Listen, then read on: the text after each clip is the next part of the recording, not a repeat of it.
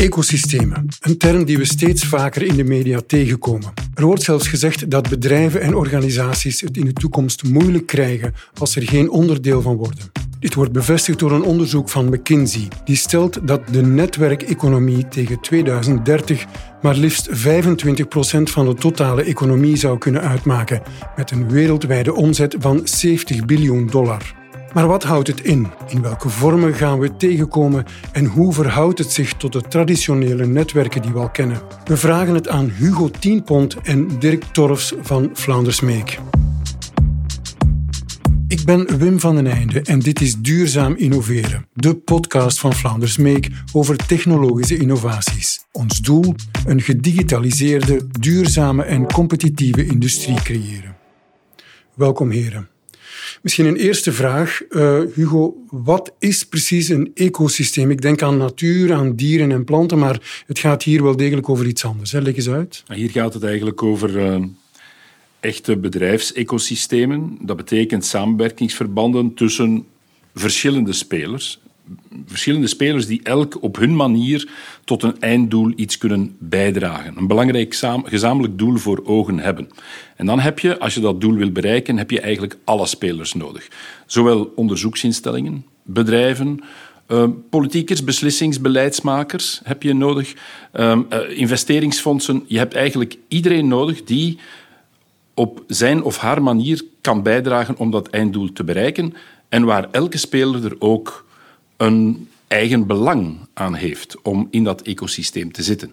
Een winst er kan uithalen. Mm Dirk, kan je eens een voorbeeld geven, concreet? Ja, goed, ik denk Vlaanders Make op zich is al een ecosysteem waar dat we onderzoek doen en innovaties met bedrijven, met de overheid, met als doel een resultaat op te leveren voor de bedrijven, innovaties, een stuk het onderzoek verder te brengen voor de uh, academische partners en de onderzoekers, maar ook voor de overheid om de economie te stimuleren en ons uh, goed te positioneren naar de toekomst toe. Het is dus een win-win situatie voor iedereen.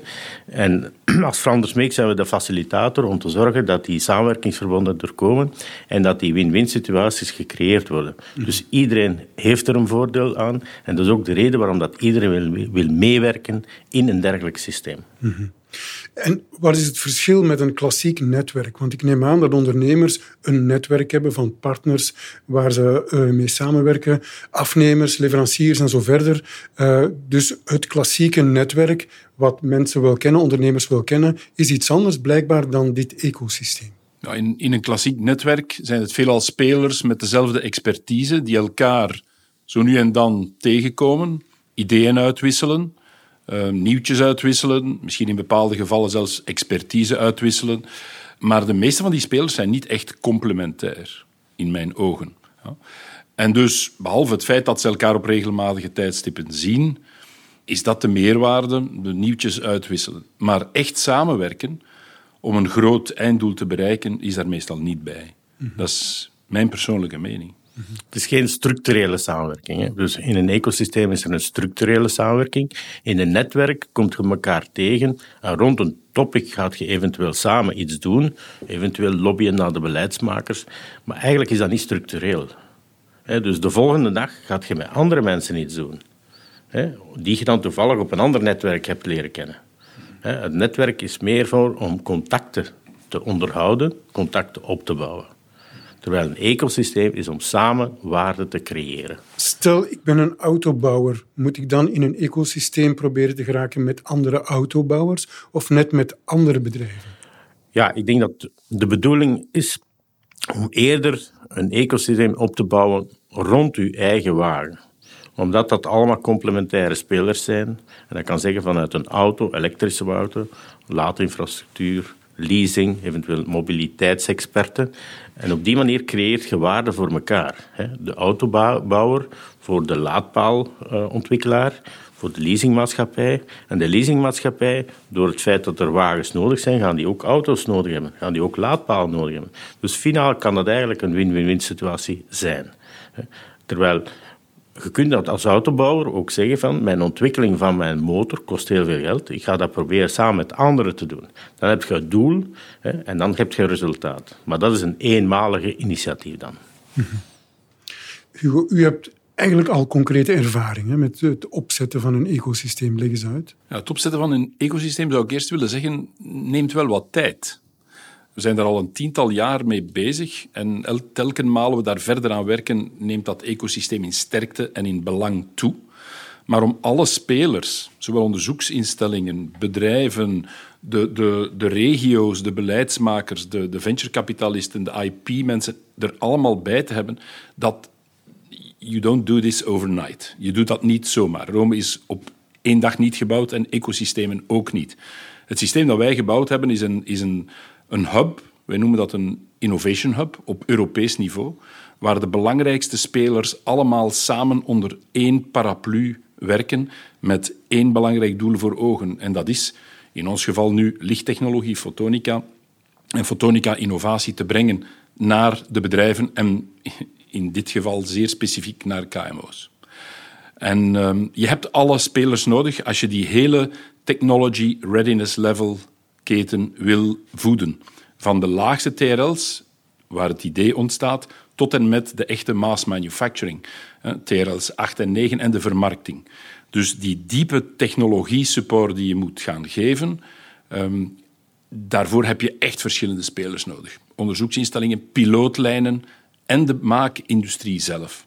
En naast die diepe technologie-support moet je ook de financial support in orde krijgen. Dat betekent dat je investeringsfondsen mee aan boord moet brengen, die dan de centen injecteren in de bedrijven op het juiste moment.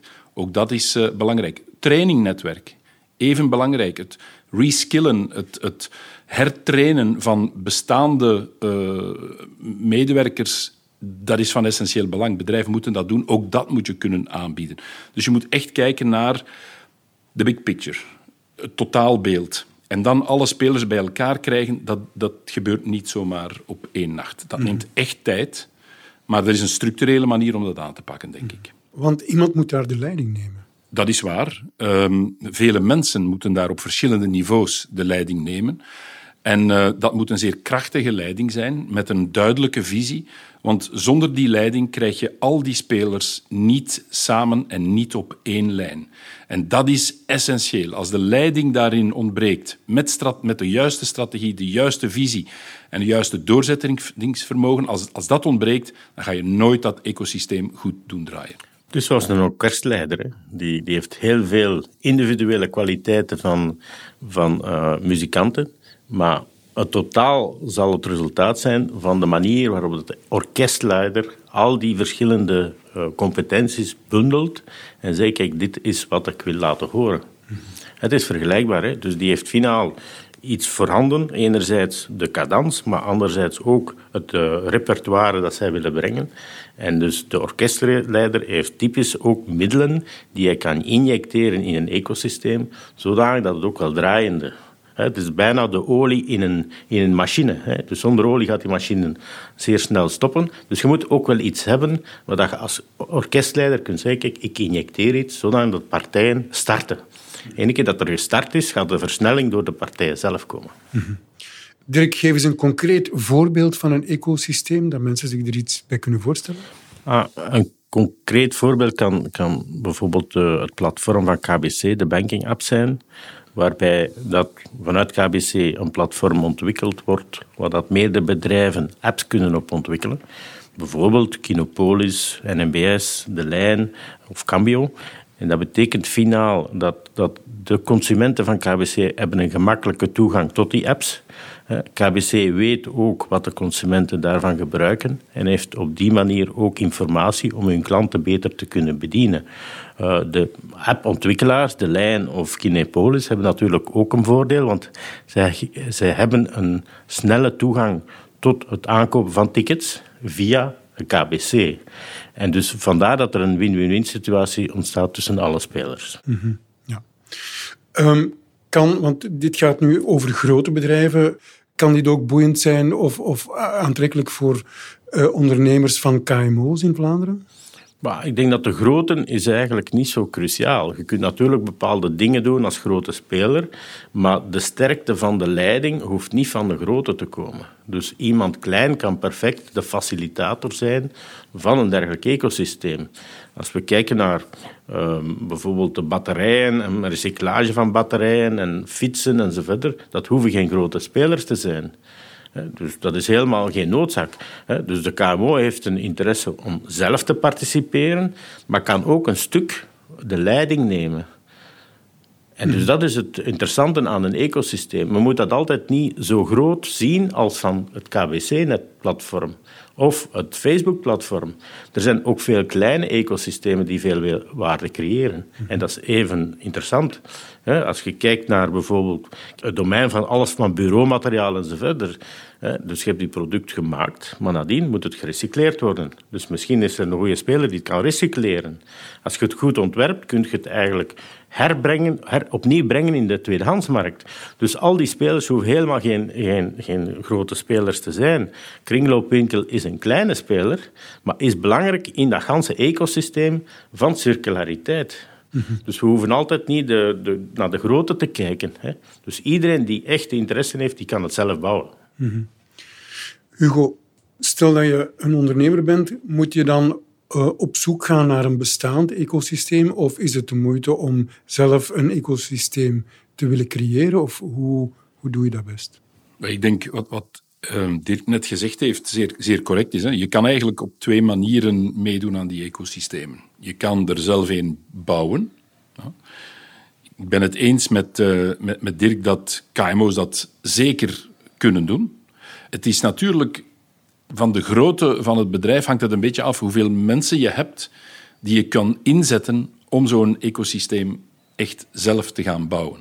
En dat neemt wel wat tijd en dat neemt dus wat investeringen. Op dat gebied is het misschien niet altijd makkelijk van een KMO om volledig zelf uh, als voortrekker daar te beginnen. Maar als het je core business is, moet dat zeker kunnen lukken. Maar als KMO kan je ook heel goed aansluiten bij bestaande ecosystemen. En dan kost je dat veel minder, wat ik zou noemen, overhead, om in dat ecosysteem eh, niet alleen te penetreren, maar er ook in te draaien. En dus het, het, enige, denk ik, wat, wat een, een, kleine hurdle kan zijn, wat een kleine uh, roadblock kan zijn, wat, wat, misschien een hindernis kan zijn om, om, om dat te doen, dat is dat je er in het begin toch een beetje tijd gaat moeten insteken. En heel wat mensen zullen zien dat dat misschien niet ogenblikkelijk opbrengt wat ze willen, dat het, of wat ze denken dat het zou moeten opbrengen.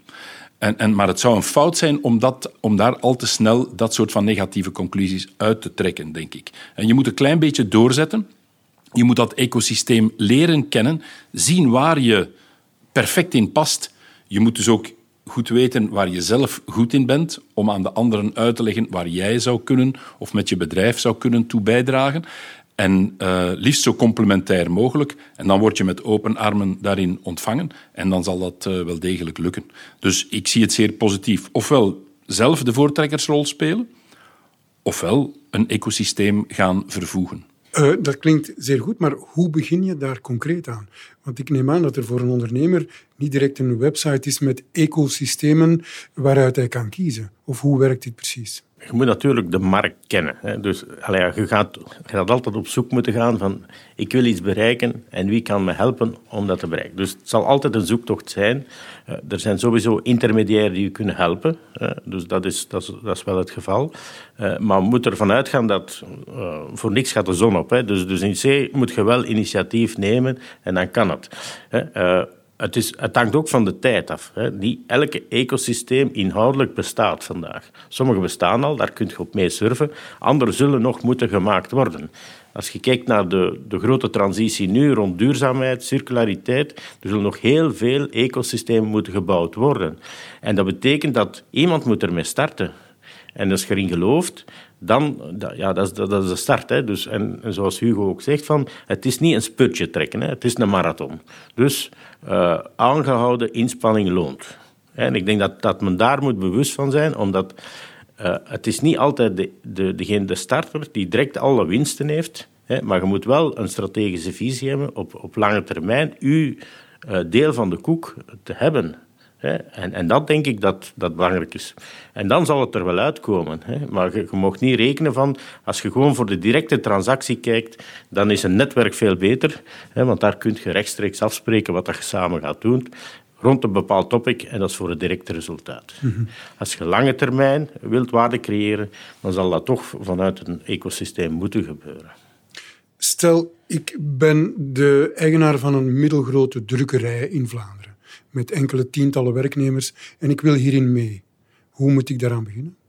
Voor, voor een drukkerij, allez, ik denk dat uh, je moet rekenen dat er heel veel componenten nodig zijn. Hè. Dus één, de vraag is, uh, de markt, wat is de specialisatie? En met uw specialisatie uh, heb ik dan het aanbod wat de markt vraagt. Hè. Veronderstel dat je zegt, uh, ik ben de specialist van kranten drukken, maar er zijn ook boekjes nodig, er zijn, er zijn nog uh, marketingmateriaal, dan zet je niet een specialist. Dan is het misschien interessant om te zeggen van, ik heb die drie bedrijven, drie bedrijven gevonden die die complementariteit heeft, hebben, en we gaan zorgen dat we samen iets kunnen aanbieden op de markt. Dat betekent dat je eigenlijk op dat ogenblik de start aan het zetten bent van een ecosysteem. En je verbindt je business met elkaar. Hè, wat dat je zegt, ideaal zou dat wel een beetje de gelijke grootte moeten zijn, want dan kun je samen wel een gezamenlijke visie ontwikkelen. Maar dan kun je in de markt iets opzetten wat dat je kunt positioneren ten opzichte van de hele grootte. En dan zet je eigenlijk de, wat men dikwijls noemt de first mover, die heel flexibel is. Het is het kleine schip ten opzichte van de grote tanker. En die kleine schepen, ja, die zijn zeer wendbaar, die passen zich direct aan. En je hebt het voordeel dat je een stuk volume hebt om je productiekosten efficiënt te maken. Dus dat is een, een voorbeeld in die sector. En zo zijn er heel veel voorbeelden. Je moet, moet vooral zoeken, wat, moet, wat heeft alles, alles start met een marktvraag. Die er is of die gecreëerd.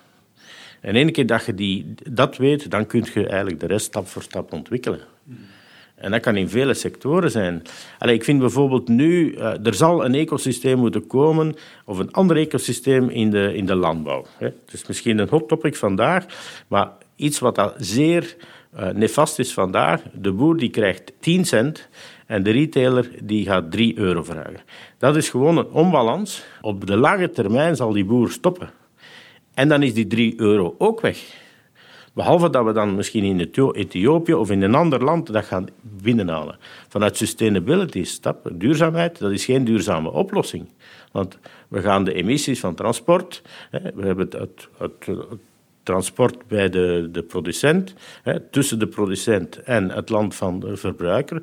Dus er komt heel veel. Op het moment dat we gaan prijzen zetten op die duurzaamheidsimpact, ja, dan gaan de producten wel duurder worden. Dus we kunnen beter het lokale voor lokale en dan gaan we eigenlijk een, een, antwoord hebben op de duurzaamheid. We gaan een faire prijs geven voor, voor degene die, die produceert. Hè, en, en ook een faire prijs voor degene die verkoopt. Hè. En dus een goede verdeling van de waarde die we samen creëren. Mhm. En dat is denk ik het, het model van de toekomst. En je ziet vandaag trouwens in de retail is men heel veel die lokale producenten toch aan het omarmen.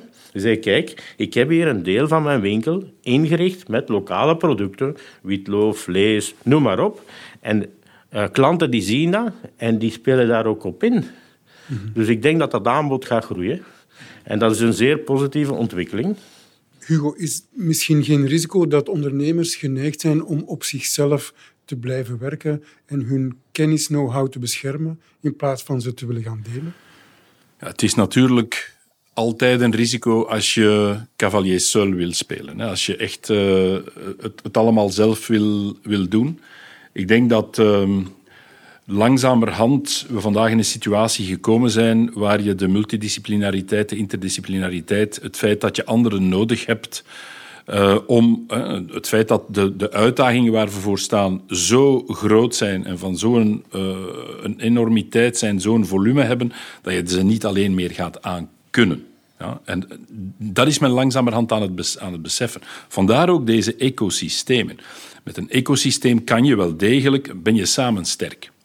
Laten we zo zeggen. Je kan die grotere problematiek aanpakken zonder dat je daarvoor elk individueel een schaalvergroting moet doormaken.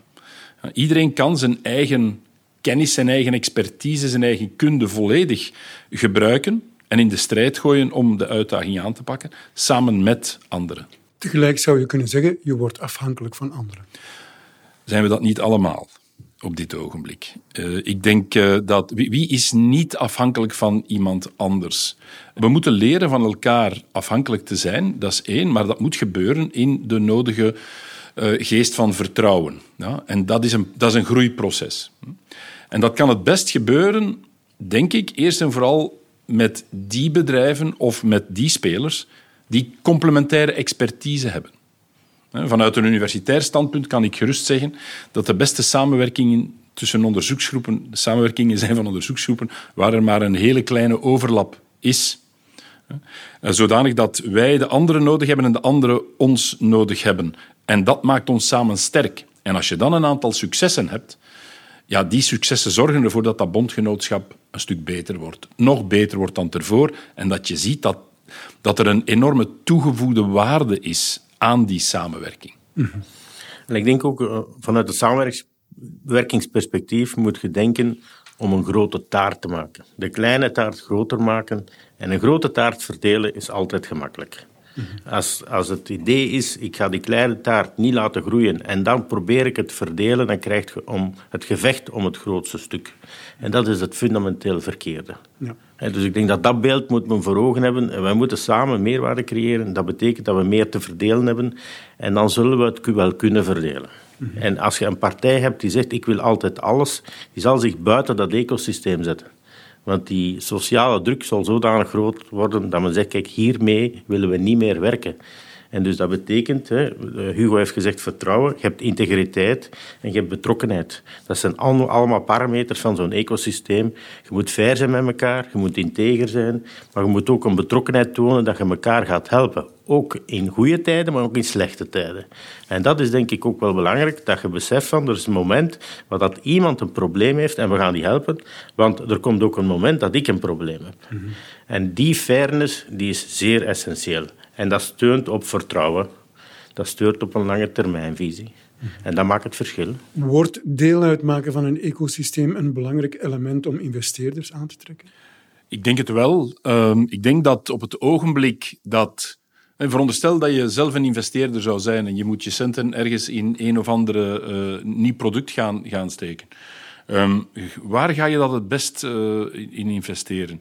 In een product dat door een enkeling of een kleine KMO uh, of een start-up naar, naar voren gebracht wordt. Of eerder een systeem waar je in een ecosysteem de beste spelers hebt die samengewerkt hebben om, om dat nieuwe product uh, in het nieuwe daglicht te, te zetten, tot leven te roepen, en die er daarnaast over nagedacht hebben in, in welk nieuw ecosysteem dat product gaat kunnen gebruikt worden. En als iedereen daarachter staat, als investeerder zou het dan een no-brainer moeten zijn om daar je centen in te steken. We zien dat zelf bij, uh, bij het ecosysteem dat ik gelanceerd heb, om de eenvoudige reden dat de investeerders die wij uh, roepen om bij de start-ups te komen en bij, naar de nieuwe producten te komen kijken. Zij weten dat die producten gelanceerd zijn of ontwikkeld zijn door de beste experten in Europa met de beste technologieplatformen. Dus de de-risking, het, het, het wegnemen van de risico's, is gebeurd in het ecosysteem. Er is geen betere plaats om die de-risking te doen dan in dat ecosysteem. En dat is dus van essentieel belang. En daarom gaan investeringsfondsen of venturekapitalisten um, veel makkelijker investeren in iets waar het risico een stuk minder groot is. En dat zien wij. Dat, mhm. Vandaar dat onze venturefora een enorm succes hebben. En dat ook de bedrijven die dan daar naartoe gebracht worden, eh, vanuit dat ecosysteem, ja, veel sneller hun centen vinden. Mhm. Dus traditioneel heeft men gekeken naar het management in een start-up. In de toekomst zal men zowel naar het management kijken als naar de connectie buiten het bedrijf.